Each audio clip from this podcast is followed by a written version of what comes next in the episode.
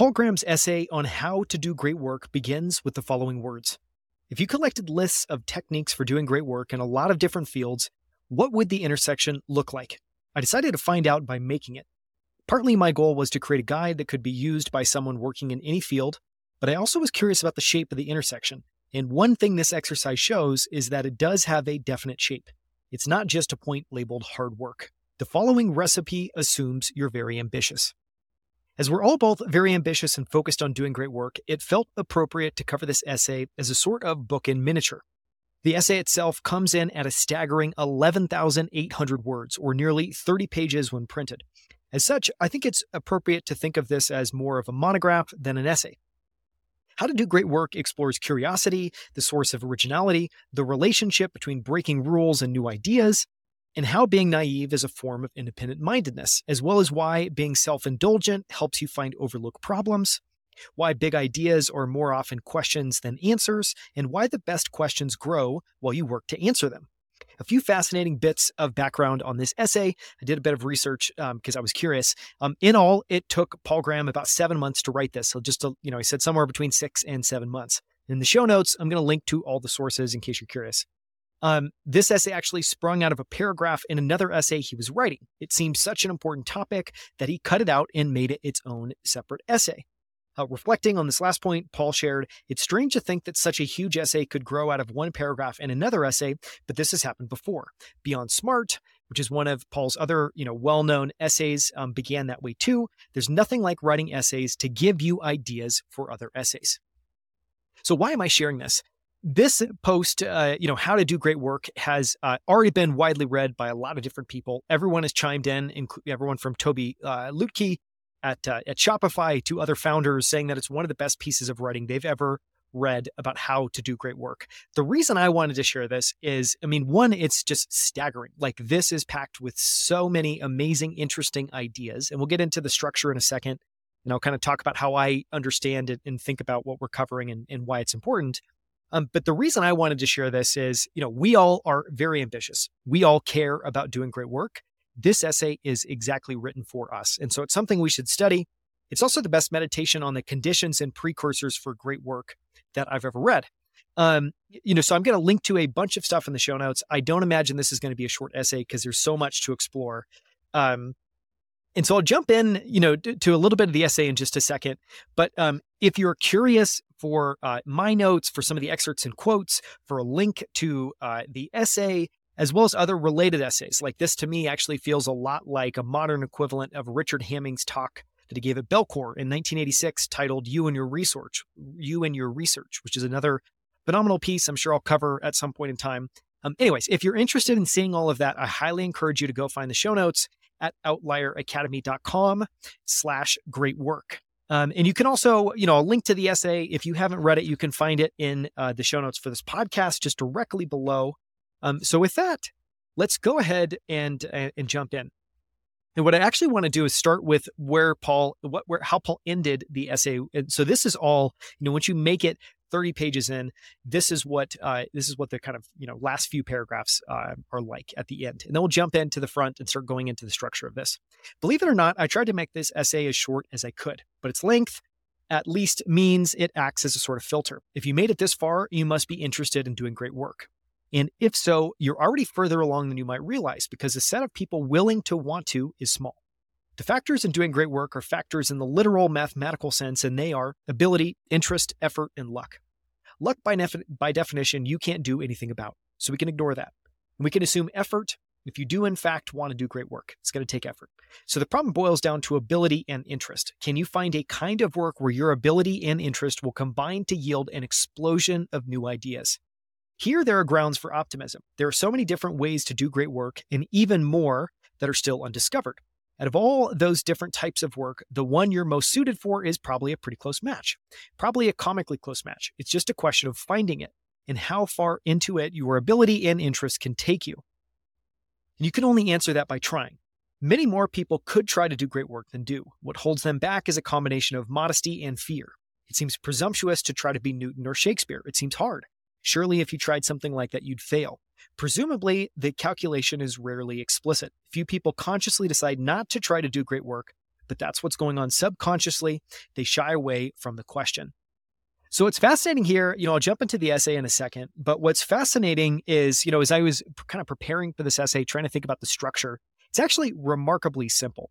And I would say, you know, the essay starts out um, like the, uh, you know, you don't have to be reading for long to get maybe the main gist of Paul's findings of what it takes to do great work. And it's really that he thinks there are four things. The first is that you have to decide what to work on. The second is that you need to learn enough about that so that you can get to the frontier of knowledge in that given field, in that given area. The third is that you then, you know, you're on this frontier of knowledge. You need to notice the gaps. You need to notice where things are missing. You need to notice where, you know, um, little bits of logic or little bits of how this might be done or be done in a better way are, are missing and can be added. And then the fourth is you need to explore the the most promising gaps. Um, and so I would say that's actually relatively simple. What's fascinating is that you know the the bulk of the essay is actually about more of the how. You know, and I kind of think of it as a bunch of tips for navigating and persisting through these seemingly four simple steps. And it's everything from optimizing for interest in, you know, interestingness to when ideas are simultaneously novel and obvious, they're usually good ones, to why the best questions grow in answering, to why everyone should take as much risk as you can afford. So I break all this down in the show notes. And I would say this is probably an episode where I would highly encourage everybody because there's, um, you know, everyone should absolutely go and read the essay, and that's linked there.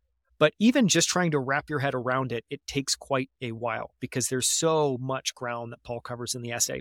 And so again, highly encourage everyone to go to outlieracademy.com slash great work in order to kind of see how I break this down and be able to see some quotes and excerpts um, because I think it's it's really it's it's really interesting. Okay, so now with that, I'm going to go ahead and dive into the essay. Um, okay, so we're going to start with basically these kind of four rules, these four primers, um, which I think is really interesting. The first step is to decide what to work on. The work you choose needs to have three qualities. It has to be something you have a natural aptitude for that you have a deep interest in and that offers scope to do great work. So, all you need to do is find something you have an aptitude for and great interest in. When you're young, you don't know what you're good at and what different kinds of work look like. Some kinds of work you end up doing may not even exist yet. The way to figure out what to work on is by working. You'll probably guess wrong some of the time, and that's fine.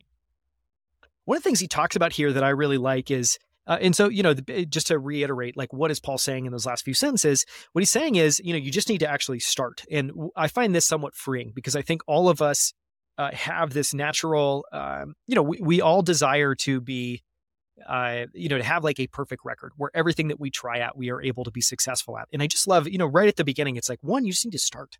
And you're going to guess wrong some of the time, and that's okay. And, you know, I think this idea that if you're sufficiently ambitious, you're probably going to want to do more. You're going to have a higher bar for yourself. So that means you're probably going to choose, you know, make some wrong decisions more than people that have a, you know, a lower bar, you know, lower ambitions. And that's okay. You know, and I think there's something wonderful freeing about, uh, wonderfully freeing about that. He also has an idea in here that I really like um, of just you, that you want to develop a habit of working on your own projects. Don't let work mean something other people tell you to do. If you do manage to do great work one day, it'll probably be on a project of your own.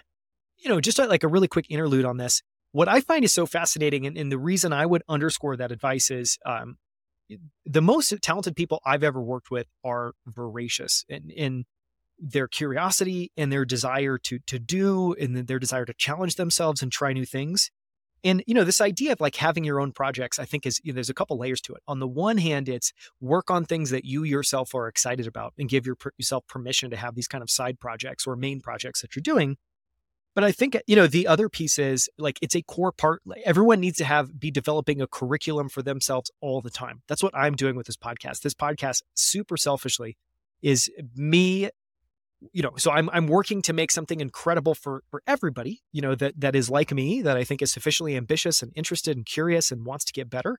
But for me, it's it's a practice. This is an, a project for myself. So it's a forcing function for me to get really good at this and to get really good at understanding these ideas and articulating them.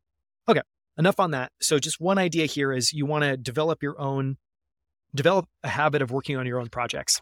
What should your projects be? Whatever seems to you excitingly ambitious, as you grow older and your taste in project evolves, exciting and important will converge. But you always want to preserve the excitingness. There's a kind of excited curiosity that's both the engine and the rudder of great work. It'll not only drive you, but if you let it have its way, will show you what to work on. What are you excessively curious about? Curious to a degree that would bore most other people. For me, it's investing.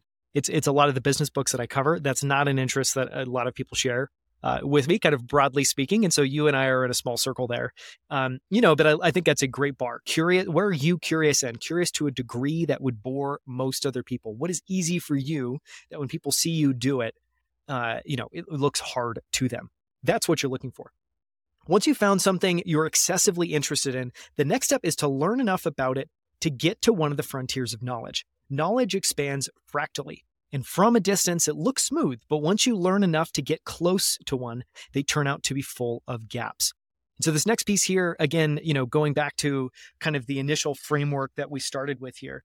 First, you want to decide what to work on, and you're going to do that by following your curiosity, following what you're most interested in, and uh, you know, and then you're going to want to uh, get, you know, just get to work. Second, you're going to want to learn enough about it to get to the frontiers of knowledge, and third, it's about noticing gaps. You know, so the next step is to notice them. Many discoveries have come from asking questions about things that everyone else took for granted. And there's you just an aside for a second. There's some phenomenal footnotes um, that that Paul adds throughout the essay. Uh, some of them are so good they're they're interesting enough. I'm going to actually cover them at the end. Um, and so, anyways, we just went by one. I'll, I'll come back to it at the end. Great work often has a tincture of strangeness. You see this from painting to math. Uh, you know, one idea here in terms of how you notice the gaps is to boldly chase outlier ideas, even if other people aren't interested in them. In fact, especially if they aren't. If you're excited about some possibility that everyone else ignores, and you have enough expertise to say precisely what they're overlooking, that's as good a bet as you'll find. I want to read that again because it, I think it's there's a lot of wisdom in the sense. If you're excited about some possibility that everyone else ignores, and you have enough expertise to say precisely what they're all overlooking, that's as good a bet as you'll find. And what I love there is it's kind of like this uh, this idea or this analogy that you want to be so good. You know, if, if you're if you're ever going to debate somebody, you want to be able to articulate their point of view so well that you can articulate it better than than they would be able to themselves. That's how you actually understand the nuance of the subject, and that's how you actually have a a, a uh, you know, a solid handle on the idea. Well, here it feels very similar, you know, and this is a very hard criteria. It's a very high bar. But if you're excited about something that everyone else ignores and you can say precisely what they're all overlooking, that's as good a bet as any. So, again, these four steps choose a field, learn enough to get to the frontier, notice gaps, and explore promising ones. It may not be possible to prove that you have to work hard to do great things, but the empirical evidence is on the scale of the evidence of mortality, which I thought was hilarious. Um, that's why it's essential to work on something you're deeply interested in. Interest will drive you to work harder than mere diligence ever will. And you know we're going to come back to this. Unsurprisingly, one of the keys in this in this uh, you know this essay, this monograph that we're going to come back to at the end. It's actually echoed at the very end. Is that all of this kind of uh, you know uh, like great work if this was a system of planets great work revolves around curiosity and it revol- revolves around deep passion. And you know what i love here is it's both the acknowledgement that actually that's something to be followed. You should listen to your intuition and you should listen to just like whatever is whatever is easy for you that's not easy for others whatever's fascinating for you that's not typically fascinating for others follow those things because one they're energizing you're going to work harder you're going to be you're going to dive deeper you're going to want to get better at it than other people it just unlocks so many things. The three most powerful motives so going back to the text are curiosity delight and the desire to do something impressive. Sometimes they converge. And if you want to create something great it's exactly what you need. You need these all three motives curiosity delight and desire to create something great and this, you know, one way I thought about this, I've heard this kind of phenomenal quote recently. Um, you know, when I hear like you, these powerful motives, but then also the desire to do something impressive. One way I've heard that stated recently, which I really like, is, you know, there's uh, whenever you're looking at anybody, there's there's a fundamental difference between somebody whose aim is not to lose and someone whose aim is to win. And from the outside looking in, they can actually look very similar. They can appear as someone who's working hard, someone who's earnest. But when you really get down to it and the drives and the motivations and, and the bar, they're very different. And so what I love about here, again, you know, so you want to You want to lean into these motives, curiosity, delight, but you especially want to lean into this desire to do something impressive. And you want to look for points where they converge because that combination is the most powerful of them all. The big prize is to discover a new fractal bud. You'll notice a crack in the surface of knowledge, pry it open, and there's a whole world inside.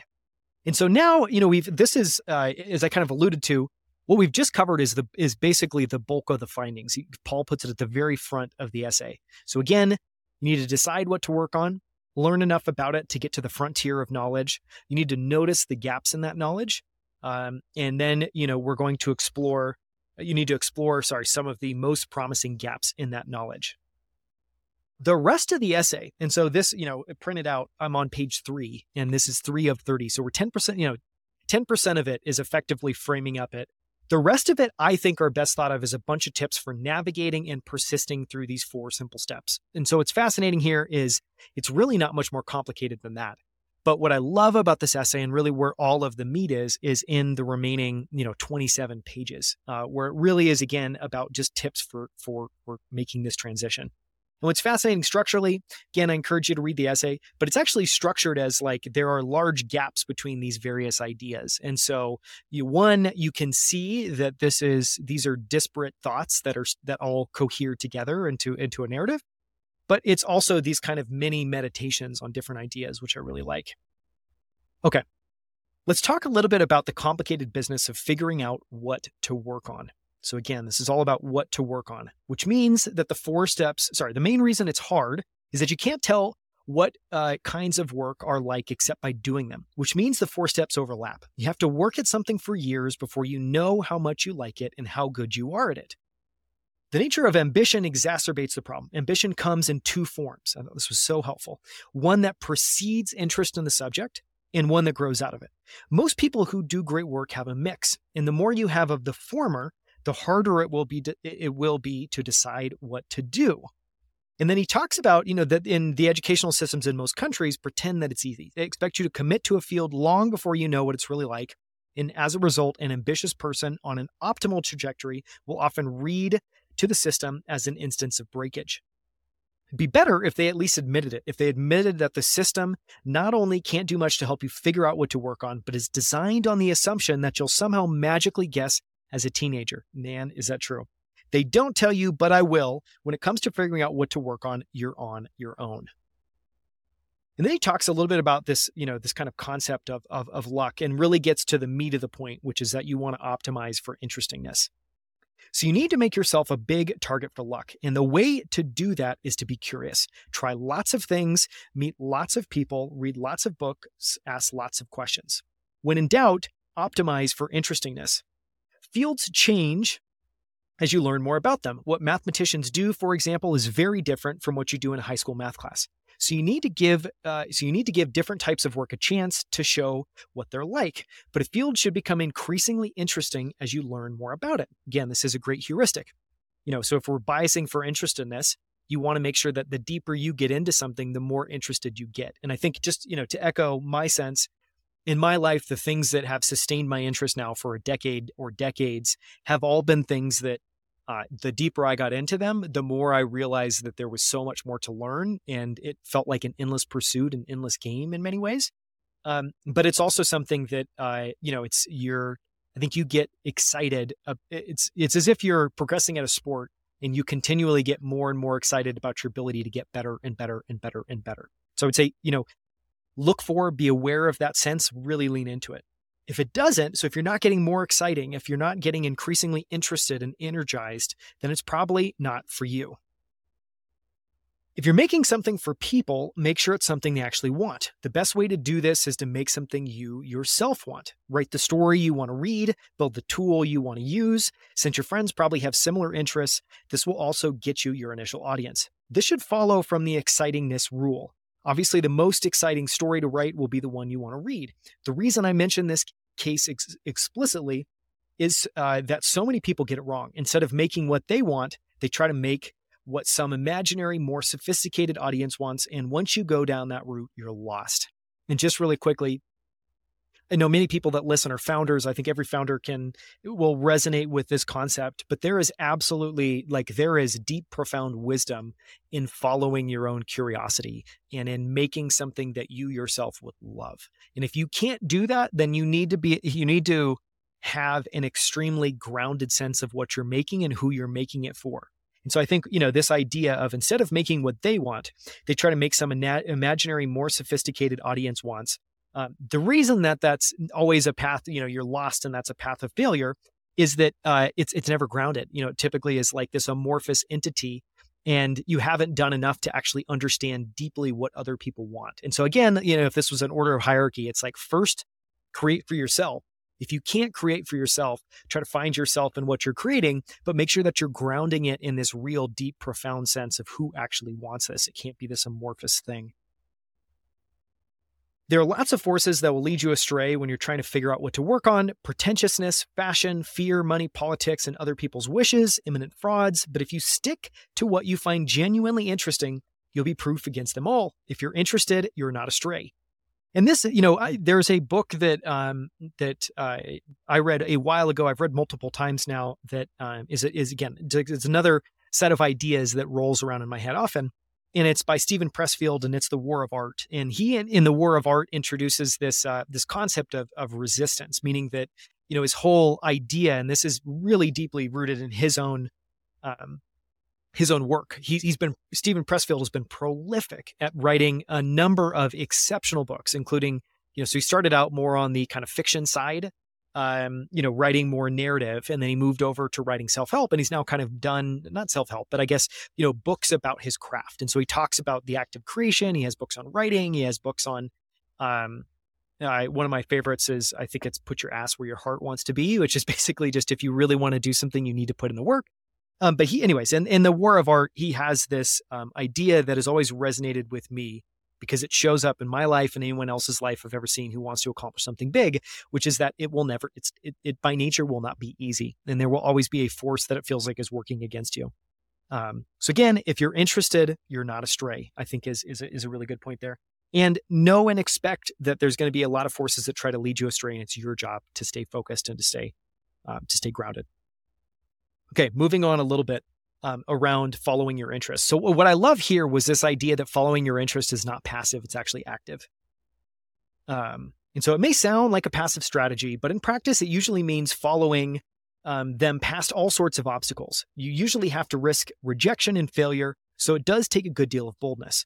But while you need boldness, you don't usually need much planning. In most cases, the recipe for doing great work is simply to work hard on excitingly ambitious projects, and something good will come of it. Instead of making a plan and then executing it, you just try to preserve certain invariants. The trouble with planning is that it only works for achievements you can describe in advance. You can win a gold medal or get rich by deciding to as a child and then tenaciously pursue that goal, but you can't discover natural selection that way. I think for most people who want to do great work, the right strategy is not to plan too much. At each stage, do whatever seems most interesting and gives you the best options for the future. I call this approach staying upwind staying upwind. Love that idea. Um, one of the other, let's see here. Yeah, one of the other ideas here is, um, again, just how you actually go about persisting. So even when you found something exciting to work on, working on it is not always straightforward. And again, this is like there's so many tactical ideas in here, but we're about to get to some really good ones. There'll be times when some new ideas make you leap out of bed in the morning and get straight to work, but there will be plenty of times when things aren't like that. You don't just put out your sail and get blown forward by inspiration. There are headwinds and currents and hidden shoals. So there's a technique to working just as there is to sailing. And, you know, the idea that, so this is all kind of a preamble, but what Paul's teeing up is basically this sense of like, you know, one of the core problems whenever you're working on something difficult is actually working, you know, like getting started on it. And this can be getting started in a given day. You know, I encounter this, everybody encounters this. You have a list of things that you've, you know, clearly articulated this is what I need to get done today. That does not mean that it's going to be easy to necessarily jump in and actually start doing it. And Paul describes this as, you know, you need activation energy. It'll probably be harder to start working than to keep working. You'll often have to trick yourself to get over that initial threshold. Don't worry about this. It's the nature of work. It's not a flaw in your character. Work has a sort of activation energy, both per day and per project. And since this threshold is fake in the sense that it's higher than the energy required to keep going, it's okay to tell yourself a lie of corresponding magnitude to get over it. It's usually a mistake to lie to yourself if you want to do great work, but this is one of the rare cases where it isn't. When I'm reluctant to start work in the morning, I often trick myself by saying, I'll just read over what I've got so far. Five minutes later, I found something that uh, I found something that seems mistaken or incomplete, and I'm off. I use this uh, trick all the time, and it's actually, you know, I, I think of it as like basically lowering the bar and creating a small, very easy hurdle to go over. And so, you know, some of the ways I apply the same technique is um, if I'm having challenging, if I if I you know am aspiring to uh, read for 30 minutes, I often find it's much more mentally. It's easier for me to get started. It's easier for me to commit to it. It's easier for me to not come up with excuses if I just set a really low bar. And and so what I'll often do is is very similar to this idea of just say, I'll just read over what I've got so far, which is Paul's you know kind of mental trick. My trick is well I'll just open up and read for five minutes, and I'll put a timer on for five minutes, and the number of times that I will actually only read for five minutes is probably about zero. And I will end up reading for 20 or 30 minutes. But, anyways, it's, it's a, a helpful mental trick, helpful way. Again, if you want to accomplish ambitious things, you have to get to work. There's activation energy needed. It's easier to keep going once you've done it. Don't be afraid of lowering the bar, make it easy for yourself. Similar techniques work for starting new projects. It's okay to lie to yourself about how much work a project will entail. Lots of great work begins with someone saying, How hard could it be? But what's important is that you try to finish what you start. Even if it turns out to be more work than expected, finishing things is not just an exercise in tidiness or self discipline. In many projects, a lot of the best work happens in what was meant to be the final stage. This is so true. Another permissible lie is to exaggerate the importance of what you're working on, or at least at least in your own mind. If that helps you discover something new, it may turn out to not have been a lie after all.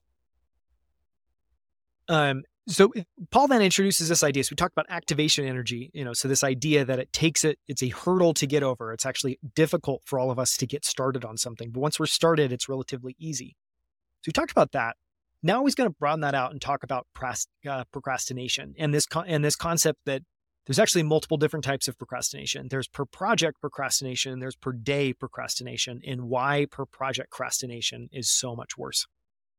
Um, since there are two senses of starting work per day and per project, there are also two forms of procrastination. Per project, uh, procrastination is far is is far more dangerous.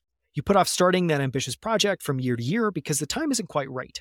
When you're procrastinating in units of years, you can get a lot not done. One reason per project procrastination is so dangerous is that it usually camouflages itself as work. You're not just sitting around doing nothing, you're working industriously on something else. So per project procrastination doesn't set off the alarm bells that per day procrastination does.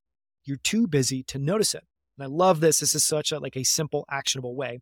The way to beat it is to stop occasionally and ask yourself, am I working on what I most want to work on? Um, you know, and I often that's a perfectly wonderful way of, you know, asking yourself that question. I think to make that a little bit more meta, maybe a little less prescriptive, I often think of it as like you want to force yourself to reflect one of the things that I've learned over time is that uh, reflection, you know, taking the time to reflect, which is really just saying, you know, I, I like maybe this bad analogy, but I'll go ahead and use it. Um, you know, imagine we're all various different ships. It's like most of the time we're at the captain's wheel and all we're focused on is what's exactly ahead of us and making sure that we're avoiding obstacles, making sure that we're headed in the right general direction. What we need to force ourselves to do more often is to actually take a bigger step step back. And I think of this as kind of, um, you know, what are you doing when you do that? Well, you're you're you're what you're trying to do is is one go higher level. Ray Dalio has talked about this in, in principles. One of the concepts that he uses is that you want to kind of look down from above. And he, he talked about this in the concept of work. And, you know, you're creating a system and you want to be able to look down on your machine. And he thinks of, uh, you know, what is a machine? Machine could be your business. Machine could be the way that you go about investing. It's some sort of system or process you've put together.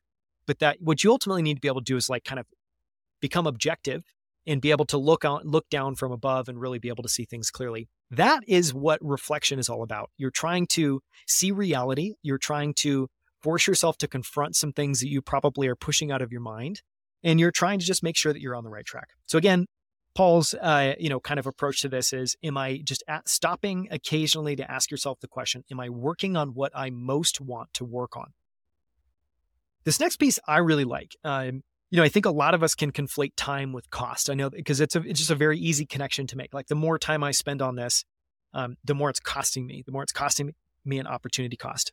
Um, and I, what I love about this is just this idea that like great work takes an unreasonable amount of time. It compounds, which requires consistency, uh, and and just this sense like exponential growth always starts out flat. Um, and so the way Paul says this is great work usually entails spending what most what would seem to most people an unreasonable amount of time on a problem. You can't think of this time as a cost, or it'll seem too high. You have to find the work sufficiently engaging. Again, this goes back to the idea you have to work on stuff that you're is naturally energizing where you're naturally just very curious. Um, you have to work on, uh, you have to find the work sufficiently engaging as it's happening. There may be some jobs where you have to work diligently for years at things you hate before you get to the good part, but this is not how great work happens. Great work happens by focusing consistently on something you're genuinely interested in. That's the key consistency. People who do great work don't get a lot done every day, they get something done rather than nothing done. Um, and what I love about this is, you know, just to connect this for a second, I kind of, this is a, these two sentences are a little bit out of context. Um, but just this idea of like, you know, so great work happens by focusing consistently. Well, why is the consistent piece so important? Well, it's because, you know, compounding, um, and this is, you know, something that, uh, I, think is is is hard to internalize, but but compounding at the end of the day, or like exponential growth, uh, completely relies on consistency. If you think about something like Warren Buffett's track record, absolutely the core input to that track record is that he has been doing the same thing on the same tact with the same strategy for now nearly 60 years. Wicked consistency over a very long period of time. And I would say, you know, just one of the things that we all don't want to acknowledge because it's not super sexy is that consistency is a superpower and discipline is a superpower. Um, and it's, you know, but it's difficult and, and that's okay. But, but if you want to, you know, if you want to do great work, the key is consistency. And so I just love the way he frames it up. You know, people who do great things, they may not get a lot done every day, but they get something done rather than nothing done. And then he talks a little bit about like, so consistency, we're doing that for an exponential growth. Well, exponential growth is a little bit different. The trouble with exponential growth is that the curve feels flat in the beginning. It isn't. It's still a wonderful exponential curve, but we can't grasp that intuitively, so we underrate exponential growth. Um, and you know, this is best like if you're curious uh, for a visual for this, look up exponential growth. Like just type into Google exponential growth chart. But I would say you'll see a very different looking chart than you than a linear chart that goes up and to the right. Um, and this is a concept. Um, I just recorded a, uh, a book summary for um, for turning the flywheel. It's, an, it's a, from Jim Collins. It, it, this concept shows up there as well too. Um, so again, you know, I think like just to reroute this, uh, great work takes an unreasonable amount of time. It compounds, which requires consistency, and, and exponential growth always feels flat at the beginning. So you, that's part of why you have to be able to uh, be persistent and be really consistent. If people consciously realize they can invest in exponential growth, many more would do it. Um, this next piece I kind of think of like a hack, and you know this is like a short little three paragraph mini essay stuck in the middle of it. Um, but you know part of this is like when when you're doing something great you also want to you want to bring your full self to that activity. What do i mean by that? We all have times where we're obviously sitting down focused on a task. That could be when we're in the office for a given period of time. That could be when we're sitting down at a desk just focused on one particular task. But i would say greatness and i think that you know Paul clearly recognizes this and talks about it. Require, you know, it demands all of you, and you you need to make this something that you're always thinking about. That's always on your mind. You're trying to use every ounce of time and energy and effort to be able to um, get really good at this. Um, and so just this idea that like work doesn't just happen when you're trying to work. It also happens when you're walking, taking a shower, going to bed, and that you know you can think of those times as like undirected thinking times. So you're thinking about something or you could be thinking about something. So why not use that and turn it into directed thinking? Work doesn't just happen when you're trying. Uh, there's a kind of undirected thinking you do when walking or taking a shower or lying in bed that can be very powerful. But letting your mind wander a little you'll often solve problems you were unable to solve by frontal attack you have to be working hard in the normal way to benefit from this phenomenon though you can't just walk around daydreaming the daydreaming has to be interleaved with deliberate work that feeds uh, that feeds it questions. Everyone knows to avoid distractions at work, um, but it's also important to avoid them in the other half of the cycle. When you let your mind wander, it wanders to whatever you care about most at that moment. So avoid the kind of distraction that pushes your work out of the top spot, or you'll waste this valuable type of thinking on a distraction instead. And then he says, exception, don't avoid love, uh, which is, you know, probably good for us all to remember.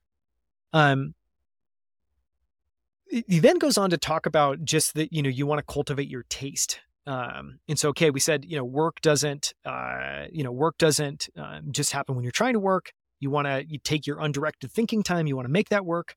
You also want to cultivate taste. Consciously cultivate your taste in the work done in your field.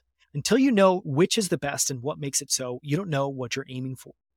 And that is what, uh, and that is what you're aiming for. Because if you don't try to be the best, you won't even be good. This observation has been made by so many people in so many different fields that it might be worth thinking about why it's true. It could be because ambition is a phenomenon where almost all the error is in one direction, where almost all the shells that miss the target uh, that miss the target miss by falling short. Or it could be because ambition to be the best is qualitatively different thing from ambition to be good. Again, I just talked about, or you know, is your aim to win or is your aim not to lose? Is your ambition to be the best? You know, and that that's a very different thing from just the ambition to be good. Um, or maybe being good is simply too vague a standard. Probably all three are true.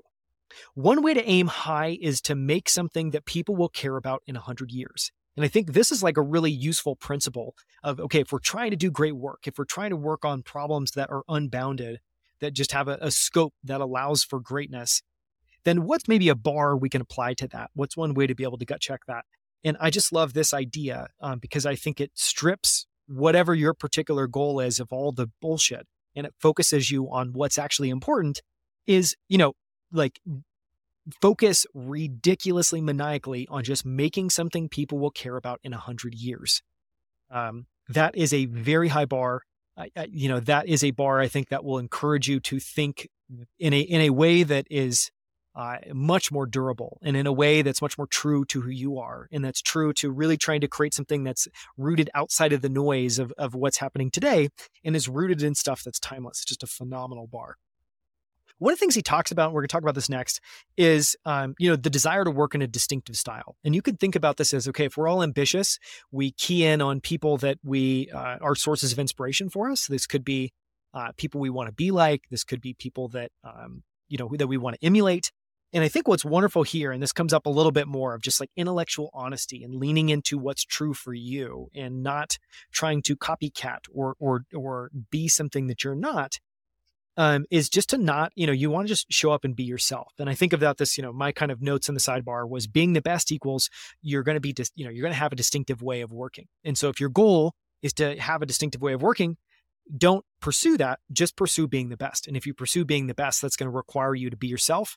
That's going to require you to, uh, you know, just set an extraordinarily high bar, and that's going to automatically translate to a distinctive way of working. But it's going to be true to you. So it's not going to be from emulating other people. Paul says this. Paul, Paul says it this way Don't try to work in a distinctive style. Just try to do the best job you can. You won't be able to help doing it in a distinctive way. Style is doing things in a distinctive way without trying. Trying to is affectation. Affectation is, in effect, to pretend that someone other than you is doing the work. You adopt an impressive fake persona. And while you're pleased with the impressiveness, the fakeness is what shows in the work. So just do the work and your identity will take care of itself. And he kind of goes off on this this idea of affectation, which I actually had to look up uh, just so I understood a little bit better. Um, avoid affectation is a useful rule so far as it goes. But how would you express this idea positively? How would you say what to be instead of what not to be? The best answer is earnest. If you're earnest, you avoid not just affectation, but a whole set of similar vices. Um, you know, just a, a profoundly simple thing. Just be earnest. Just, just literally try to be the best. Set ambitious goals for yourself, like trying to make something that will be relevant um, and durable and useful 100 years from now as it is useful today. Um, and if you do those things and you approach them just from who you are, you know, then earnestness is exactly what you should do. The core of being earnest is being intellectually honest. We're taught as children to be honest as an unselfish virtue, as a kind of sacrifice, but in fact, it's a source of power too. To see new ideas, you need an exceptionally sharp eye for the truth. You're trying to see more truth than others have seen so far. Another subtle A component of earnestness is informality. Informality is much more important than its grammatical negative name implies. It's not merely the absence of something, it means focusing on what matters instead of what doesn't. What formality and affectation have in common is that as well as doing the work, you're trying to seem a certain way as you're doing it. But any energy that goes into how you seem um, comes out of being good.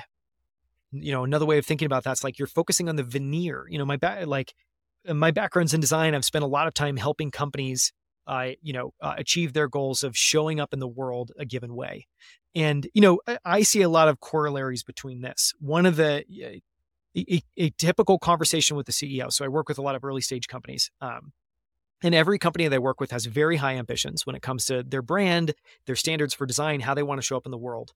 Everybody approaches that problem generally in the same way, which is that at first they want to start by copying other people. And I would say that's actually exactly what Paul's saying here. You're trying to do affectation. You're trying to say, you know, we're a startup, we're a, uh, you know, say 10 person team with high ambitions, incredibly talented, you know, laser focused on a mission. But, you know, what we really want to do is just borrow Apple's design aesthetic or pull from these five companies or these three companies or these two companies. Well, you know, it's this is a very similar problem that you and I all have, which is we all have a desire to be seen a certain way in the world, or we all have a desire to show up in the world a given way. And what I think is just so useful about this advice, I mean, I've fallen into this trap before, and I think this is a phenomenal reminder is that um like you know and this is very hard for founders to be able to grasp that like what resonates in a brand is not that something is clean is not that something looks like an apple logo. What resonates in a brand is authenticity in, in a sense that you know a sense of uniqueness. I always eh, my you know the way i kind of describe and think about this today is whenever you're trying to create something your goal should be to be singular. You want to be the only. You don't want to be one of many. You don't want to be similar. You don't want to be compared to. You want to be one of one. And, anyways, and so it's a long winded way of saying when I think of avoiding affectation, when I think of being intellectually honest, when I think of informality, um, you know, and just this idea of like your energy is going into the veneer, it's not going into the substance. That's what I pull from this. And I think it's really helpful. That's one reason nerds have an advantage in doing great work. They expend little effort on seeming anything. In fact, that's basically the definition of a nerd. Be the one who puts things out there rather than the one who sits back and offers sophisticated sounding criticisms of them. The work to great, the route to great work is never easy. Um, the Old Testament says it better to keep quiet lest you look like a fool, but that's advice for seeming smart. If you actually want to discover new things, it's better to take the risk of telling people your ideas. Um, some people are naturally earnest, and with others, it takes conscious effort. Either kind of earnestness will suffice, but I doubt it would be possible to do great work without being earnest. It's so hard to do even if you are. You don't have enough margin for error to accommodate the distortions introduced by being affected, intellectually dishonest, orthodox, fashionable, or cool. So, said another way, just to strip it all down, you know, uh, show up authentically. Do not try to be anything. Just focus on making something great. And if you focus on making something great, and if you lean into your own intuition, and you lean into your own, you know, just the way the, the thing that you're going to naturally be able to create it will be distinctive and it will be distinctive for you. It'll be one of one. It'll be singular. And, and all i absolutely have a very strong point of view that all great work and great work's a very different bar than good work. All great work is singular. Um, and i you know anytime i ever feel like i'm struggling to create something i always try to reroute myself and actually the goal is to to create something uh, singular. And so, what what do I need to do at this moment in time to try to do that or or push that forward one step more? One of the other things that I like here is, is just this idea that great work is consistent. And so, so Paul talks about this. Um, Paul talks about this a little bit. Great work is consistent, uh, not only with who did it, but with itself. It's usually all of a, of a piece. So if you face a decision in the middle of working on something, ask which choice is more consistent. You may have to throw things away or redo them. You won't necessarily have to, but you have to be willing to. And that can take some effort. When there's something you need to redo, status quo bias and laziness will combine to keep you in denial about it. To beat this ask, um, to beat this ask, if I'd already made the change, would I want to revert to what I have now? It, you know, this idea you have to have the confidence to cut. Don't keep something that doesn't fit just because you're proud of it or because it cost you a lot of effort. Indeed, some kinds of work uh, in some kinds of work, it's good to strip whatever you're doing to its essence. The result will be more concentrated, you'll understand it better, and you won't be able to lie to yourself about whether there's anything real there. Mathematical elegance may sound like a metaphor drawn from the arts. That's what I thought when I first heard the term elegant applied to a proof. But now I suspect it's conceptually prior, that the main ingredient in artistic elegance is mathematical elegance. You know, maybe another way of saying this is, is logical elegance. When we see things that cohere together, it's because there's a set of rules, a set of principles that is like the binding element of, of keeping everything one part. Um, it's a very good sign when it's hard to say whether you're creating something or discovering it. When you're doing work that could be seen as either creation or discovery, err on the side of discovery. Try thinking of yourself as a mere conduit through which the ideas take their natural self.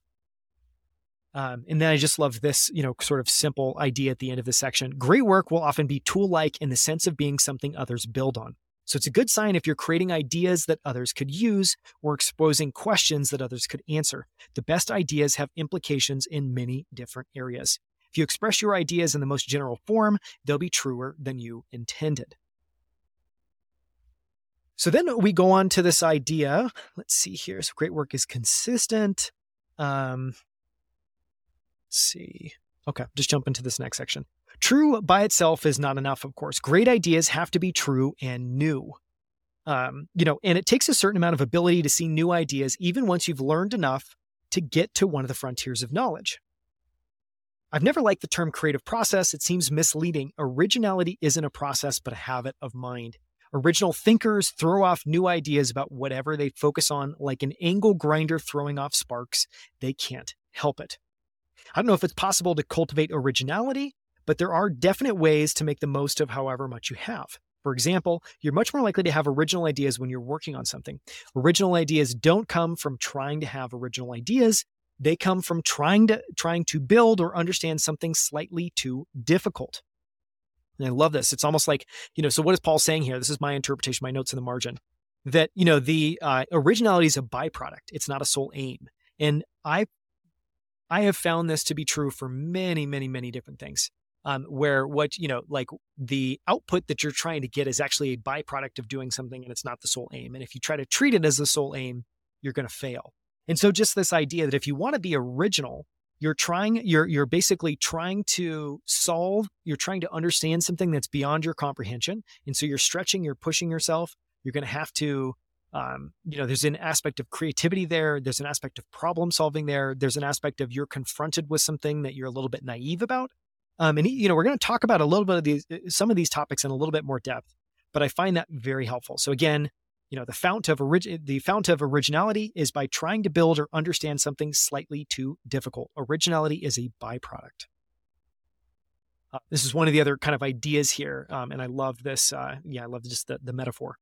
Um, it also helps, and so again, this is a tip for originality. It also helps to travel in topic space. You'll have more new ideas if you explore lots of different topics, partly because it gives the angle grinder more surface area to work on, and partly because analogies are an especially fruitful source of new ideas. Don't divide your attention evenly between many different topics, though, or you'll spread yourself too thin. You want to distribute it according to some sort of uh, power law. Uh, be, pro- be professionally curious about a few topics and idly curious about many more. Curiosity is itself a kind of originality. It's roughly to questions what originality is to answers. And since questions at their best are a big component of answers, curiosity at its best is a creative force. I'll read this again because I think it's, phenomenal. Curiosity is itself a kind of originality. It's roughly to questions what originality is to answers. So curiosity will will give you questions to ask. One of the big ideas in here we'll talk about in a little bit is um, that to find you know to do great work, find a great problem And that what you're actually searching for is not a solution, it's not an answer. You're finding a great problem. Um, you know, I've had many, and I, I, can include this in the show notes. Um, one of my one of the favorite interviews that I've done in the last year was with the founder. Um, it was it was uh, Adrian Aoun of, of the company Forward, who uh, kind of went on a rant when I was interviewing him in the best way possible about why he's so obsessed about being problem focused and you know, I, I went into depth, asked him, you know, a number of kind of, we went, in, we went into quite a bit of depth about how this actually materializes what it looks like in the company. But this idea of actually, you know, we're all taught to, we have a natural inclination to be solutions oriented. And actually, what we want at the end of the day is to be problem oriented because problem, like basically problems, questions is where all the magic is. Okay. So curiosity is itself a kind of answers. Curiosity will give you great questions. And originality is really, uh, you know, a it's like originality is a component of a great answer. And so you need a great question first. That's the precursor. Um, and if you're pursuing that question the right way, you know, if you're trying to build or understand something slightly too difficult, if you're being earnest, if you're leaning into big problems, if you're being okay being naive, if you're showing up as yourself, you're going to get originality out the other side of that equation. I really like this test um, for you know how do you know when you've how do you how do you how do you spot great ideas? Well, it's typically when they're both true and new. And true by itself is not enough, and just that great work is both novel and original. Having new ideas is a strange game because it occasionally consists of seeing things that were right under your nose. Once you've seen a new idea, it tends to seem obvious. Why did no one think of this before? When an idea seems simultaneously novel and obvious, it's probably a good one. And I always think of that like novels actually, you know, so what is novel? Unsurprising, novels a sense of newness, a sense of like, oh wow, no one's done that before, or that's an interesting tweak or twist on it. Um, but what obvious means is that it's actually logical. That once you once you uh, once someone has proposed this idea to you it actually snaps right into place and seems like oh, of course. And so i just love this test. You know you're looking for um, ideas that seem simultaneously novel and obvious. We see the world through models that help us that both help and constrain us. When you fix a broken model new ideas become obvious. But noticing and fixing a broken model is hard that's how new ideas can be both obvious and yet hard to discover they're easy to see after you do something hard one way to discover broken models, so again, this is like a source of, of original and, and interesting ideas here. One way to discover broken models is to be stricter than other people. Broken models of the world leave a trail of clues where they bash against reality. Most people don't want to see these clues. It would be an understatement to say that they're attached to their current model. It's what they think in. So they'll tend to ignore the trail of clues left by its breakage, however conspicuous it may seem in retrospect. To find new ideas, you have to seize on signs of breakage instead of looking away. That's what Einstein did. He was able to see wild, the wild implications of Maxwell's equations, not so much because he was looking for new ideas, as because he was stricter. The idea I wrote myself in the margin is be stricter. You know, being stricter, seeing reality more clearly helps you see and discover new ideas and models. And you know, my interpretation here when I hear models is, um, you know, oftentimes in in in fields, a huge unlock will be proposing a new way that something actually works a new model of how some you know how an input and an output happen a new model of how you know cause and effect a new model of how something works. You know get you i think maybe one of the easiest fields to see this in is, is physics something like string theory. String theory is a is a entirely new model by which we would see the world. And so the you know what i like here is like you're both looking you know so how are we are we going to try to do great work we're going to try to one be question obsessed we're going to try to be very earnest in the way that we work on them. Um, you know, we're going to be okay breaking the rules. We're going to talk about that in a second. Just this need to break the rules and why that's a component of, yeah, we think of that as novelness and just really contributing a new note. To contribute a new note, you have to question things and take a different tact, and that often requires violating narratives and commonly accepted rules. Um, but just this other idea that you want to be stricter. You also want to be very, uh, you know, you want to look at the world um, rigorously. And I, you know, and I think of that as you want to look at the world real as really as possible. You want to actually see what's happening as opposed to what sorts of easy, simple, nice, comfortable narratives are kind of sitting on top. The other thing you need is a willingness to break rules. Few understand the degree of rule breaking required because new ideas seem much more conservative once they succeed. They seem perfectly reasonable once you're using the new model of the world brought with them. Um, Indeed, if you think about it, a good new idea has to seem bad to most people, it has to be a narrative violation, um, or someone would have already explored it. So, what you're looking for is ideas that seem crazy, but the right kind of crazy. How do you recognize these? You can't with certainty. Often ideas, uh, often ideas can seem both, uh, often ideas that seem bad or bad. But ideas uh, that are the right kind of crazy tend to be exciting. They're rich in implications, whereas ideas that are mainly that are merely bad tend to be depressing. Okay, so you're looking for narrative violating ideas, but ideas that aren't bad, ideas that actually, you know, if you were to kind of carry forward and think about what this actually means, if this were true, you start to get really excited and interested in implications instead of just like, oh, well, that's, there's nothing there. There are two ways to be comfortable breaking rules to enjoy breaking them and to be indifferent to them. I call these two cases being aggressively and passively independent minded. The aggressively independent minded are the naughty ones. Rules don't merely fail to stop them, breaking rule gives them breaking rules gives them additional energy.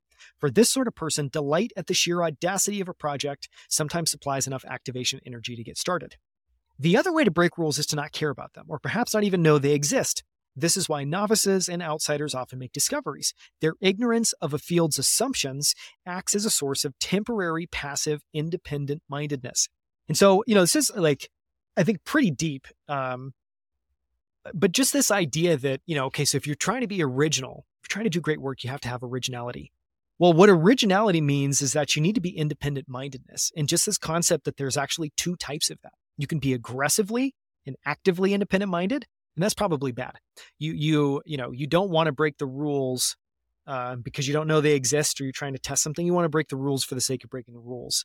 And just this idea of you know I think of this as like a wonderfully elegant way of uh, explaining why so many new discoveries, why so many new companies are created by people that are new to a field.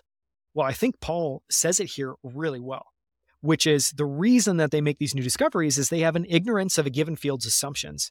And that actually acts and so so what is that enabling? Like that, of course they have a you know um, of course they have ignorance of, of assumptions and, and some common beliefs but here's the key it gives them temporary passive you know independent mindedness.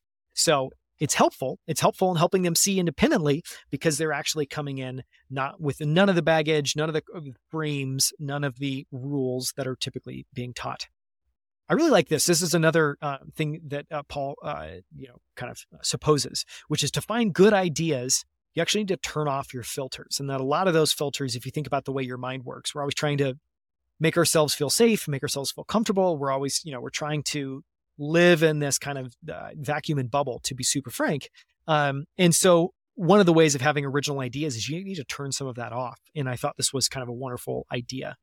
Um, and, and, obviously, the idea here is you want to turn off the filters, including some com- some subconscious ones, so that you can get more new ideas. An overlooked idea often doesn't lose till the semifinals.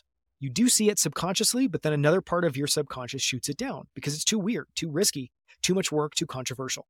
This suggests an exciting possibility. If you could turn off such filters, you could see more new ideas. One way to do that is to ask what would be, uh, and this is phenomenal. It's just phenomenal framing.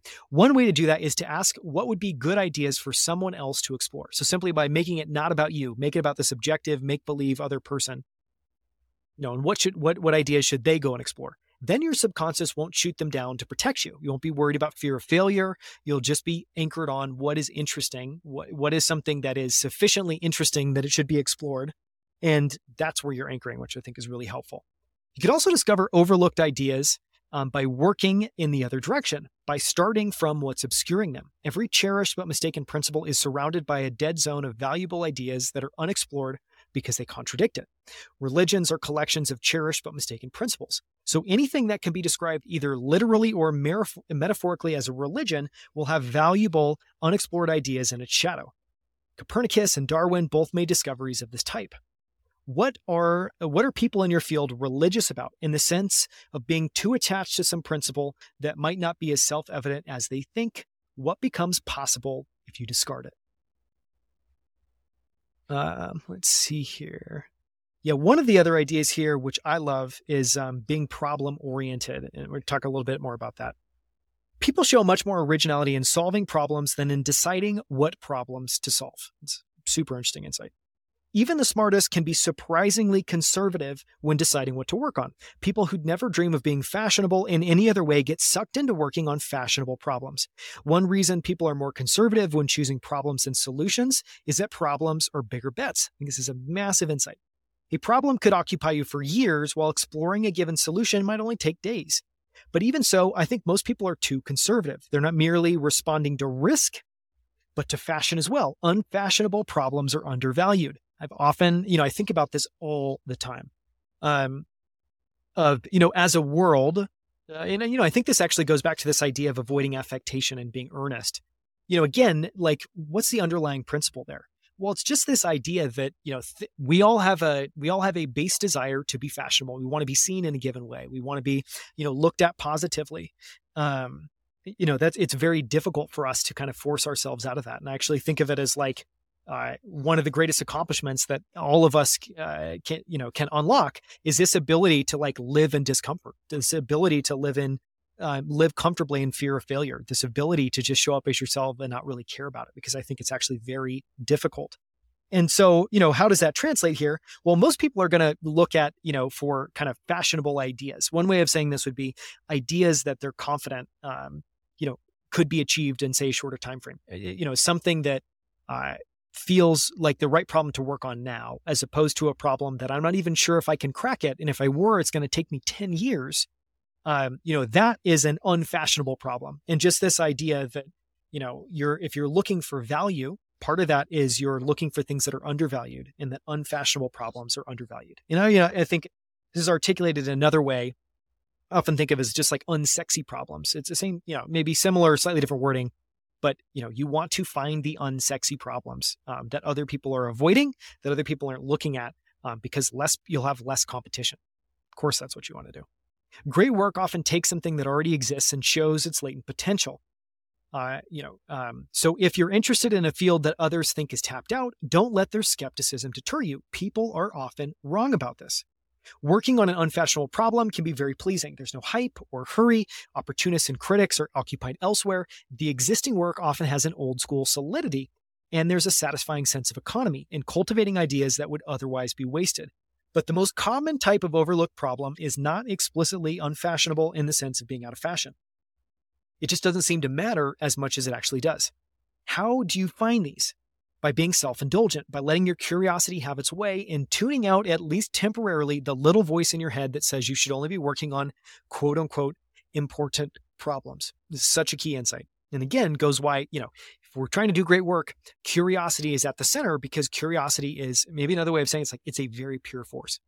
It is analytical, it is rigorous, it is energized, it, um, you know, and uh, yeah. And so you always want to be, you don't want to, uh, follow your curiosity and let that help you find problems because um, you know you don't want to just don't look at other signals and don't look to other people um, you do need to work on important problems but almost everyone is too conservative about what counts as one Oof, it's like a challenge for you and i is what you're working on too conservative are you focused on a solution as opposed to a question and how could you raise the bar on your ambition and I think what I, you know, a big piece that I love about this essay is it is challenging. Like many of the ideas in many ideas in here are uncomfortable because if they're true and you believe in them, then you should be setting a higher bar for yourself. Um, and I think this is a great way of saying that. So try asking yourself if you're going to take a break from quote unquote serious work to work on something just because it would be really interesting, what would you do? The answer is probably more important than it seems. Originality in choosing problems seems to matter even more than originality in solving them. Love this. Originality in choosing problems seems to matter even more than originality in solving them. So, what might seem uh, to be merely the initial step, deciding what to work on, is in a sense the key to the whole game. Few grasp this, and we're going to move on to a slightly di- different idea here. Few grasp this. One of the biggest misconceptions about new ideas is about the ratio of question to answer in their composition. People think big ideas are answers, but often the real insight was in the question. This is one of my favorite parts of this essay. Part of the reason we underrate questions is the way they're used in schools. In schools, they tend to exist only briefly before being answered, like unstable particles. But a really good question can be much more than that. A really good question is a partial discovery. I fucking love this idea. A really good question is a partial discovery. How do new species arise? Is the force that makes objects fall to Earth the same as the one that keeps planets in their orbits? By asking such, such questions, you are already in excitingly novel territory. By even asking such questions, you are already in excitingly novel territory. What I wrote about this again, just a really good question is a partial discovery, and a great question transports you. It's like a little transportation device to new and novel territory. Get really fucking good at asking questions and coming up with really good questions for yourself. Sometimes you carry a question for a long time. Great work often comes from returning to a question you first noticed years before, even in your childhood, and couldn't stop thinking about. People talk a lot about the importance of keeping your youthful dreams alive, but it's just as important to keep your your youthful questions alive. Keep your youthful questions alive. Think about what's happening at the moment just before a new idea is discovered. Often, someone with sufficient expertise is puzzled about something, which means that originality consists partly of puzzlement, of confusion. You have to be comfortable enough with the world being full of puzzles that you're willing to see them, but not so comfortable that you don't want to solve them. It's a great thing to be rich in unanswered question. I love this. I put a note for myself strive to be rich in unanswered questions. And I feel like just on this for a second, absolutely one of the takeaways for me reading this is I want to spend more time cultivating great questions. I want to be more question obsessed in my own work and in my own pursuit. Um, and I want to anchor more in exciting questions than in exciting answers or exciting solutions. Because um, I feel like that's just a massive insight. It's a very different way of seeing the world. Um, it's a great thing to be rich in unanswered questions. And this is one of those situations where the rich get richer because the best way to acquire new questions is to try answering existing questions. Questions don't just lead to answers, but also to more questions. Again, just to make this connection, I said at the beginning, this essay came out of a paragraph uh, kind of an unremarkable paragraph from another essay. And so, one way of kind of thinking about the genesis of this essay is that this came from a tiny nugget of an idea that was more a question of what does this mean and, and what would it look like if I dove into this in a, in a big, real way. Um, you know, so this this work came out of a question. Questions don't just lead to answers, but also to more questions. And then, you know, it has more ideas about what a great question looks like, uh, which I love.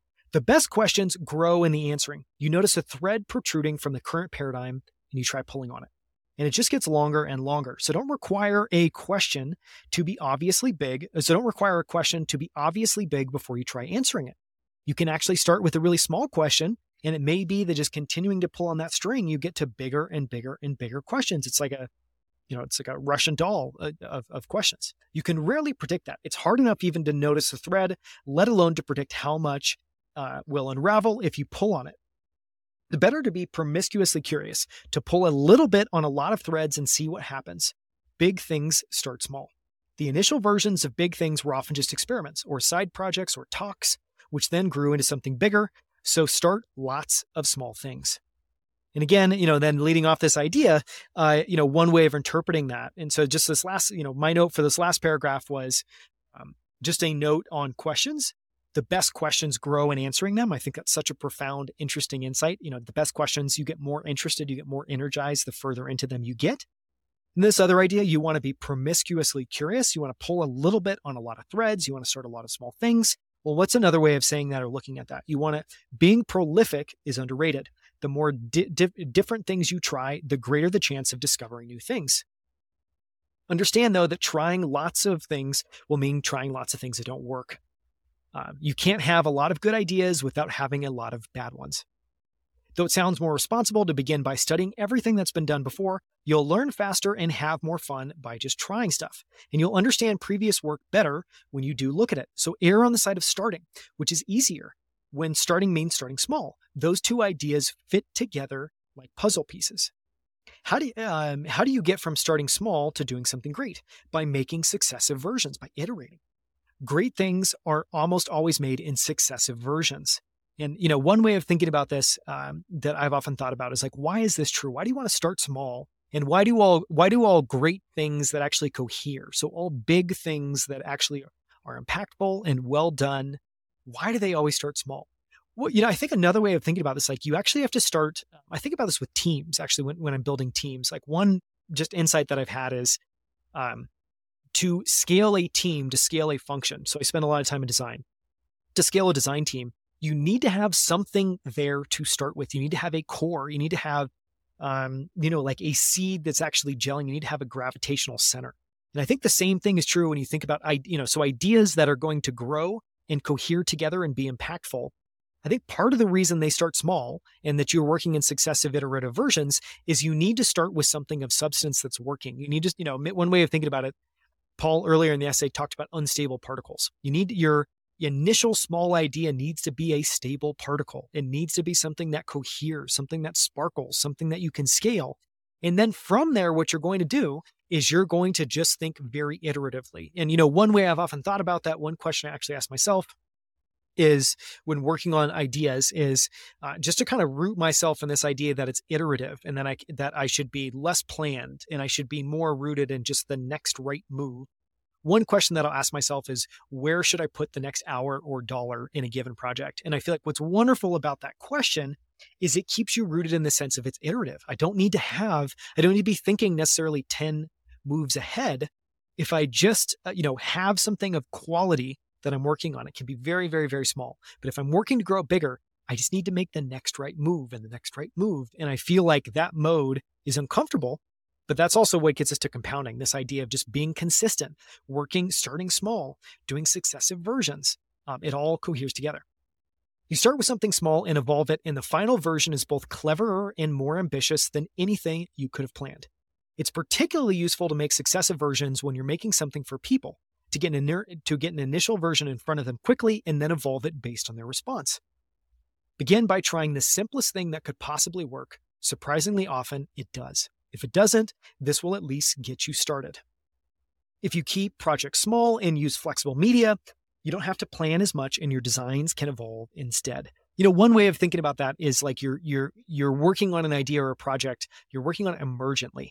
You're you're starting with something and this act of being iterative, I think honestly what that allows is for something to emerge slowly over time. Like one of the one of the other ideas that I have, you know, along these lines of uh, allowing something to emerge is in creative process. You know, if, if we're working on say a new product design, one of the things that you want to do, like one of you know, all, all the times I'll um, one of the big topic conversations I have with founders often is around um, how to set design teams up for success. And a counterintuitive insight is that what a successful project, what a successful process looks like for a design team or a product team is that they allow themselves to surprise themselves to come up with surprising answers. And that may not sound very profound, but there's a bunch of precursors that are very obvious. If you want to be able to surprise yourself, one, you can't start with a crystal clear idea of what you want to be able to build sure you absolutely want to start with some idea you know some like frame of reference or some sense sense of the ambition. But what you actually want to do is is more fo- again focus on questions and not answers and you want to bake in enough time up front to you know really be able to look at multiple different ideas and triangulate and to allow something to emerge. And so again just this this idea of like great work is often emergent. You want to get to something great and big and ambitious it always starts small and it's great to work iteratively. Great things are almost always made in successive versions. Okay, now switching to this topic of risk, you know, just a, a very straightforward insight. You want to take as much risk as you can afford. Every project that fails can be valuable. In the process of working on it, you'll have crossed territory few others have seen and encountered questions few others have asked. And there's probably no better source of questions than the ones you encounter in trying to do something slightly too hard this i mean this is like a, just a profound interesting insight um, use the advantages of youth when you have them and the advantages of age uh, once you have those. The advantages of youth are energy, time, optimism, and freedom. The advantages of age are knowledge, efficiency, money, and power. With effort, you can acquire some of the latter when young and keep some of the former when old. The old also have the advantage of knowing which advantages they have. The young often have them without realizing it. The biggest is probably time. The young have the young have no idea how rich they are in time. The best way to turn this time to advantage is to use it on slightly frivolous ways. To learn about something you don't need to know about, just out of curiosity, or by trying to build something just because it would be cool, or become freakishly good at something. That slightly is an important qualification. Spend time lavishly when you're young, but don't waste it. There's a big difference between doing something you worry might be a waste of time and doing something you know for sure will be. The former is at least a bet, and possibly a better one than you think. The most subtle advantage of youth, or more precisely inexperience, is that you're seeing everything with fresh eyes. When your brain embraces an idea for the first time, sometimes the two don't fit together perfectly. Usually the problem is with your brain, but occasionally it's with the idea. A piece of it sticks out awkwardly and jabs you when you think about it. People are used to the idea having learned, uh, people that are used to the idea have learned to ignore it, but you have the opportunity not to. So when you're learning about something for the first time, pay attention to things that seem wrong or missing. One of the most valuable kinds of knowledge you get from experience is to know what, uh, what you don't have to worry about. The young know all the things that could matter, but not the relative importance, so they worry equally about everything, when you should worry more about a few things and hardly at all about the rest. But what you don't know is only half the problem with inexperience. The other half is what you know that ain't so. You arrive at adulthood with a head full of nonsense, bad habits you've acquired, and false things you've been taught. And you won't be able to do great work till you clear away at least the nonsense in the way of whatever type of work you want to do. For example, schools induce passivity. Since you were a small child, there was an authority at the front of the class telling you what to do, uh, telling you what you had to learn, and then measuring whether you did it. But neither classes nor tests are intrinsic to learning, they're just artifacts of the way schools are usually designed. The sooner you overcome the passivity, the better. The best teachers don't want to be bosses, they'd prefer it if you pushed ahead, using them as a source of advice rather than being pulled by them through the material. Schools also give you a misleading impression of what work is like. The way to beat the system is to focus on problems and solutions that others have overlooked, not to skimp on the work itself. Uh, this I really like. So we can talk a little bit about originality, but also about good and bad ways to copy. And I think there's actually some profound ideas in here. Um, people new to a field will often copy existing work. There's nothing inherently bad about that. There's no better way to learn how something works than by trying to reproduce it. Nor does copying necessarily make your work unoriginal. Love this next sentence. I'm going to say it twice. Originality is the presence of new ideas, not the absence of old ones. Originality is the presence of new ideas, not the absence of old ones. But there's a good way to copy and a bad way. If you're going to copy something, do it openly instead of furtively, or worse still, unconsciously. This is what's meant by the famously mis, mis, uh, misattributed phrase, great artists steal.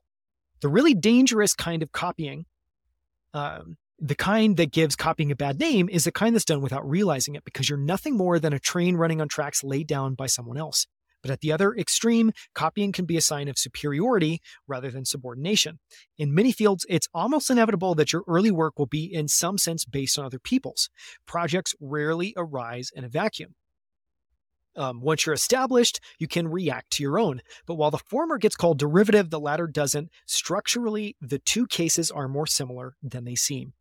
So again, just like this idea of, uh, and this is just so true in life. Like whenever you're learning something new, um, I think copying is actually wonderful. You know, and and and um, what what do I mean by that? And, and why is it a positive thing? Well, I think part of copying is trying to figure out your tone and your voice and your take. And again, you know, I have a profound belief. Uh, Paul echoes it in here that it, you know what's the best way to learn about something. I think of it as like you need to come into reality. You need to come into contact with it because the only way you get to ground truth is by actually trying and doing. You have to get out of hypothesis and theses and wh- what do I think could happen, and you just need to jump in and start doing it. And I would say, you know, one of the ideas in this essay is like just start, find something, be okay making some mistakes, be okay taking some risks, be okay and intellectually honest with yourself about what's working and what's not, but try something. And, you know, be unafraid to copy. But what you want to do is you want to you know just like remember that you can copy in the sense of of using old ideas ideas that aren't yours ideas that have been in the industry or in the vein of work for a long period of time but ultimately ultimately great work has originality it has some novelty to it and so you know originality is the presence of new ideas and so ideally don't copy you know don't copy outright don't copy wholesale but copy and then modify you know and, and i would say one of the best ways uh, one, one of the best ways i would say to copy well is to copy from many different places and be a master at conglomerating those things together. Uh, because often new ideas are the amalgamation of a bunch of surprising other ideas that no one's tried fitting together. Um, some of the features of things you admire are flaws they succeeded despite of. Indeed, the features that are easiest to imitate are the are most likely to be the flaws. This is particularly true for behavior. Some talented people are jerks, and this sometimes makes it seem to the experience that being a jerk is part of being talented. It isn't. Being talented is merely how they got that way. One of the most powerful kinds of copying is copying something from one field into another. History is full of chance discoveries of this type. Um, that it's that it's probably worth giving chance a hand by deliberately learning about other kinds of work. You can take ideas from quite distant fields if you let them be metaphors. Metaphor is like this wonderful abstraction layer. I can take uh, an idea from one field, I can I can try to abstract it slightly by turning it into a metaphor, and I can take that almost like a piece of a game or a Lego block and, and go and apply it somewhere else. Negative examples can also um, can be as inspiring as positive ones. In fact, you can sometimes learn more from things done badly than from things done well. Sometimes it only becomes clear what's needed when it's missing. If a lot, uh, in, this, then a very different tangent. So that was the end of that idea um, of just you know kind of copying, what that means, good ways to copy, bad ways to copy. Um, and that oftentimes when you try to copy outright, um, you're actually copying the flaws. You're, you're copying. Uh, one way I've thought about it is you're copying the output and not the input that got that output. Um, it, uh, yeah, I won't. I, I, won't share. I won't share a reference there. There's plenty that come to mind, but I feel like that you know captures the idea. Captures the idea well. Um, okay, so this is very different. This is almost like a call to action um, of a way. If you again, if you want to do great work, we're now going to talk about you know the people aspect of that.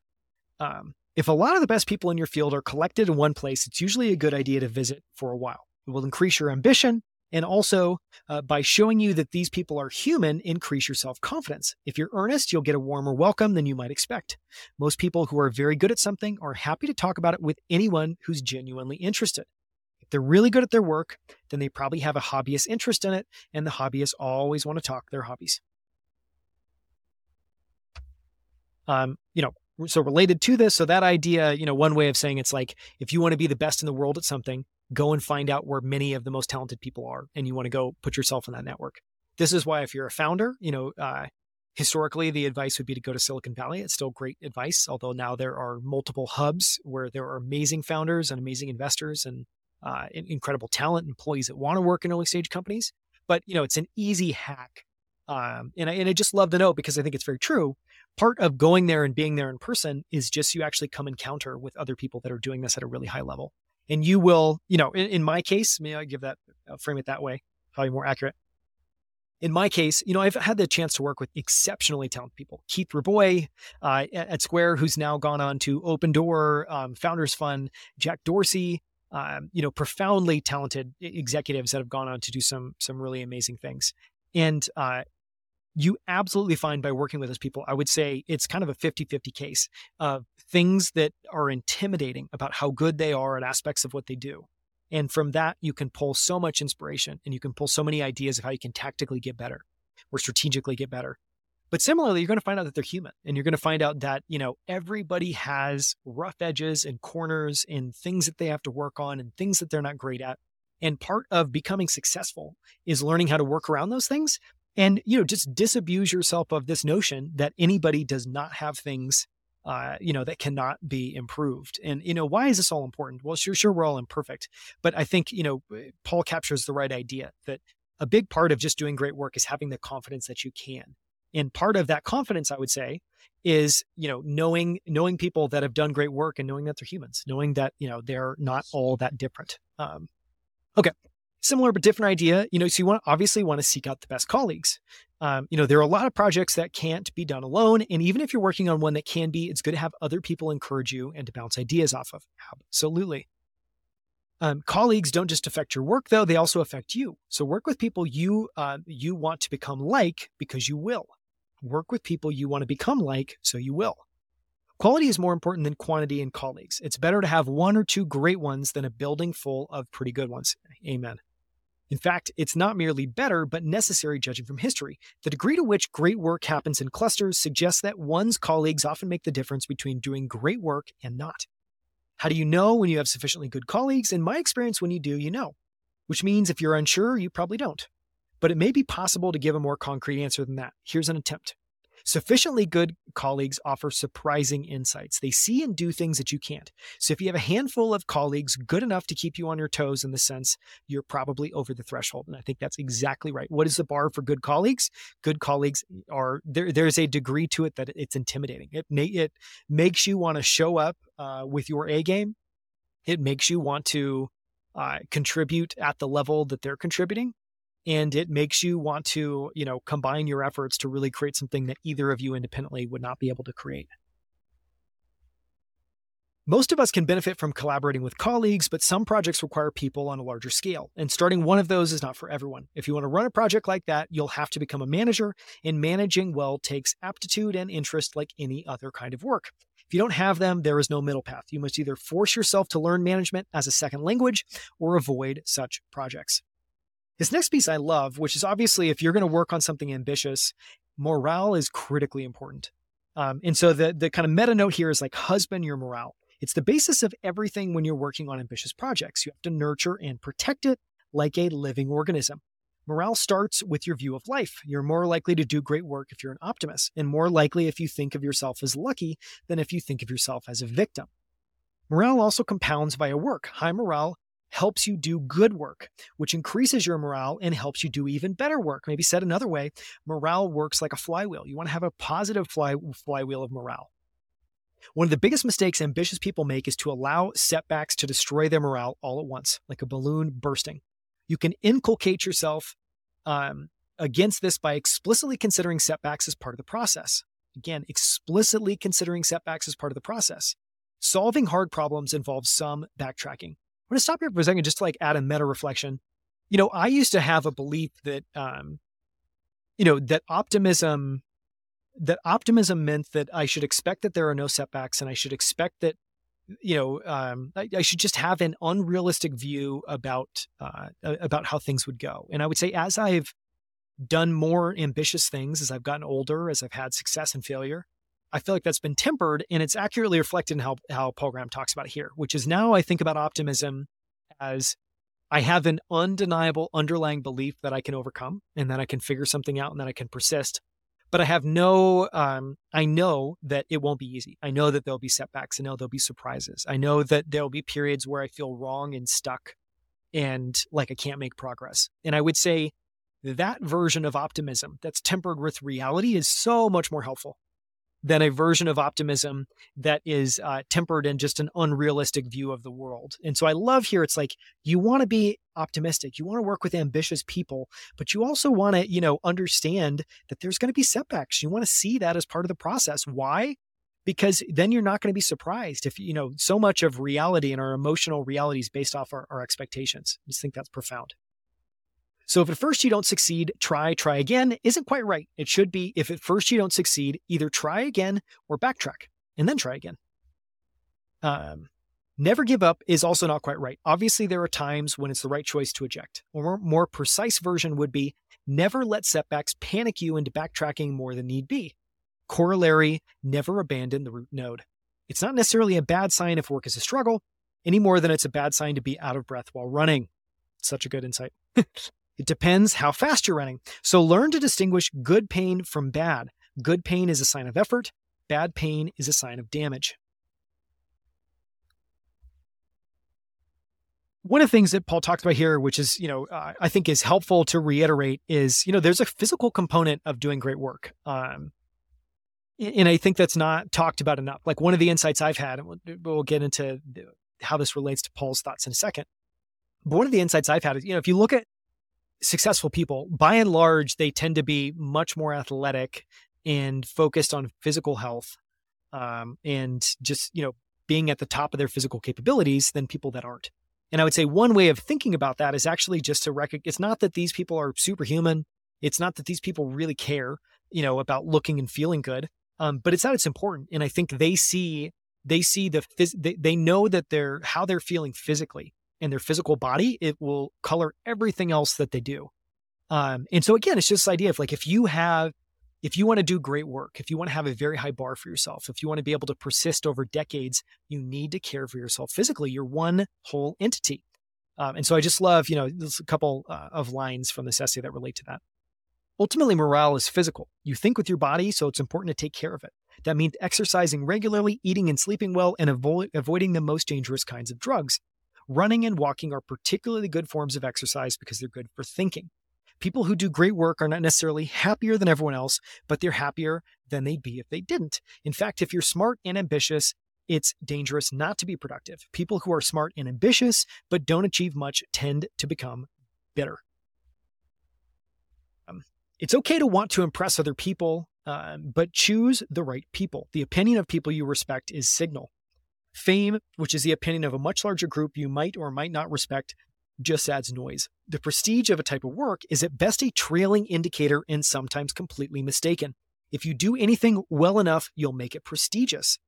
Competition can be an effective motivator, but don't let it choose the problem for you. Don't let yourself get drawn into chasing something just because others are. In fact, don't let competitors make you do anything much uh, more specific than work harder.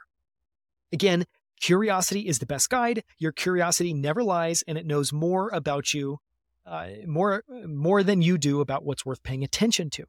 Notice how often the word has come up. If you asked an oracle the secret, and I think this is all profound, and we'll start wrapping up here in a second. Uh, we're almost at the end of the essay. Uh, and so this, you know, is the, the conclusion of just rerouting it in curiosity. If you asked an oracle the secret to doing great work and the oracle replied with a single word, my bet would be on curiosity. That doesn't translate directly to advice. It's not enough just to be curious. You can't command curiosity anyway, but you can nurture it and you can let it drive you. Curiosity is the key to all four steps in doing great work. It'll choose the field for you, get you to the frontier, cause you to notice gaps in it, and drive you to explore them. The whole process is a kind of curiosity. So, again, I'll just read the last bit of, of this because I think it's, it's too good not to read again. Um, and so, this is how uh, Paul closes the essay. I'm then going to end with a couple footnotes because those are really great, um, but we're nearly there. Okay, so here's the closing believe it or not, and, and uh, you know, you know now, we've been talking about this. We've been going through this essay for 90 minutes. So there's, um, and hopefully I have done a good job of exposing the wealth of insights that I found inside this. Um, because my whole job, my, you know, my whole goal with these is to not only use this as a way for me to really meditate on this, be able to articulate these thoughts, but I, I want to be an amazing conduit for compressing and distilling these for other people. Believe it or not, I tried to make this essay as short as I could but its length at least means it acts as a filter. If you made it this far, you must be interested in doing great work. And uh, if so, you're already further along than you might realize because the set of people willing to want to is small. The factors in doing great work are factors in the literal mathematical sense, and they are ability, interest, effort, and luck. Luck, by definition, you can't do anything about, so we can ignore that. And we can assume effort if you uh, if you do in fact want to do great work. So the problem boils down to ability and interest. Can you find a kind of work where your ability and interest will combine to yield an explosion of new ideas? Here there are grounds for optimism there are so many different ways to do great work and even more that are still undiscovered out of all those different types of work, the one you're most suited for is probably a pretty close match, probably a comically close match. It's just a question of finding it and how far into your ability and interest can, uh, how far into it your ability and interest can take you. And you can only answer that by trying. Many more people could try to do great work than do. What holds them back is a combination of modesty and fear. It seems presumptuous to try to be Newton or Shakespeare. It also seems hard. Surely, if you tried something like that, you'd fail. Presumably, the calculation is rarely explicit. Few people can consciously decide not to try to do great work, but that's what's going on subconsciously. They shy away from the question. So I'm going to pull a sneaky trick on you. Do you want to do great work or not? Now you have to decide consciously. Sorry about that. I wouldn't have done it to a general audience, but we already know you're interested. Don't worry about being presumptuous. You don't have to tell anyone.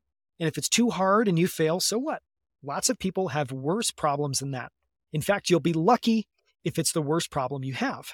Yes, you'll have to work hard, but again, lots of people have to work hard. Um, and if you're working on something you find very interesting, which you necessarily will if you're on the right path, the work will probably feel less burdensome than a lot of your peers. The discoveries are out there waiting to be made. Why not by you? So that was, I'll end in a second by just tossing in a couple of the footnotes that I really enjoyed. But that was how to do great work. It's an incredible essay. 11,800 words. Um, took me 90 minutes to, to go through and, and, and talk through. Um, and you can find more about it. You can see all of my notes, excerpts, quotes, uh, some amazing stuff at um, outlieracademy.com slash great work. And I'm going to end with just a couple of footnotes. And so one of the things I really like, I rarely do this. I always notice when people will add add basically notes or footnotes to a document. And as I was reading this, I started noting like, wow, there's actually kind of a lot. I think in total there's 20, something like that, uh, 20, 29, 29 footnotes. And some of them are just great. So I thought I couldn't conclude without including some of those. Um, so I'm just going to talk through them really quickly. Um, these are some of my favorites. Doing great work means doing something important so well that you expand people's idea of what's possible know, my takeaway from that is that that's actually the definition of great work. One of the things I really like collecting is, you know, definitions uh, of words or terms that feel personal to me and have significance. Um, just try to do something amazing and leave it to future generations to say if you exceeded. I think it's a great way of kind of taking the pressure off of yourself. Again, aim to create something that's as relevant 100 that's relevant 100 years from now. Just aim to create something amazing and don't worry about judgment. Don't worry about judgment now. Um, I thought this insight was interesting. A lot of stand up comedy is based on noticing anomalies in everyday life. Did you ever notice? Dot, dot, dot. New ideas come from discovering this about non trivial things. It's about noticing anomalies. Finding something to work on is not simply a matter of finding a match between the current version of you and a list of known problems. You'll often have to co evolve with the problem. This was an interesting way of thinking about how you might pursue a problem, how you might spar with the problem through time. You'll, you might, you know, you'll often have to co evolve with the problem. Just as we overestimate what we can do in a day and underestimate what we can do for se- over several years, we overestimate the damage done by procrastinating for a day and underestimate the damage done by procrastinating for several years. If you set your life up right, it will deliver the focus relax cycle automatically. The perfect setup is an office you work in and that you walk to and from. So obviously, you know, one of the things we talked about a lot here is just doing great work is all encompassing. It requires all of you. Um, and just this idea that, of course, a piece of that, because doing great work is going to mean you're going to have to pursue a big problem that allows for greatness over a long period of time you're going to need to move between focus and relaxation and just this idea that you know keep that front of mind think about how you can set that up in your life so you can enable yourself to be able to really persist over the longest period of time possible that's how compounding works consistency over long periods of time don't try to be anything except the best i think that's a great ridiculously simple takeaway to take to take away from this just focus on being the best be earnest It'd be a good exercise to try writing down a list of questions you wondered about in your youth. Again, this, this idea of like keeping your youthful questions alive. You might find you're now in a position to do something about them. I haven't done this exercise. I don't know if I'd have anything particularly insightful, but someone listening might. And so I encourage you all to think about that. Are there questions from your youth you might want to rethink about now? Um, you talk about this idea, you know, it's, it's uh, I think it's just helpful to keep in mind. If you want to have good ideas, you must have many ideas. Another way of saying that is if you want to have good ideas, you must have bad ideas. Bad ideas are a precursor to good ideas. It's uh, absolutely essential. Bad bad works, you know, is a precursor to great work. Um, a shitty draft of an essay is a precursor to a great draft of an essay. Start small, work on something that's stable, that has substance, work iteratively. One way to tell whether you're wasting time is to ask if you're producing or consuming. This was a really interesting question. Writing, uh, writing computer games is less likely to be a waste of time than playing them. And playing games where you create something is less likely to be a waste of time than playing games where you don't. Um, so, one way to tell if you're wasting time is to ask whether you're producing or consuming. Okay, I will leave it there. Again, I highly encourage you to read How to Do Great Work in Full you can find a link to that essay in the show notes below this podcast, this video on YouTube. You can find my notes as well as my favorite excerpts and quotes from this essay at outlieracademy.com slash great work. You can also subscribe to the podcast there. You can find all of our previous episodes. We've got 160 plus now. Um, and then finally, to get my top 10 highlights from this essay. So I, I everything that everything that I go through and share here, I ultimately distill down. It's a great forcing function for me into my top 10 highlights. It's a great way for me to say, just, you know, in this case, I read 11,800 words. What are the 10 highlights that I want to save that for me, I will think of as if I reread those, that's kind of getting the essence, the distillation of this idea. I do this for everything and I share this. And so if you're interested in getting this, I do it for every book, letter, speech that I share. Sign up for my email list at newsletter.outlieracademy.com. That's newsletter.outlieracademy.com. Thank you so much. And again, this was a summary, really more of like a deep dive dissection of how to do great work by Paul Graham.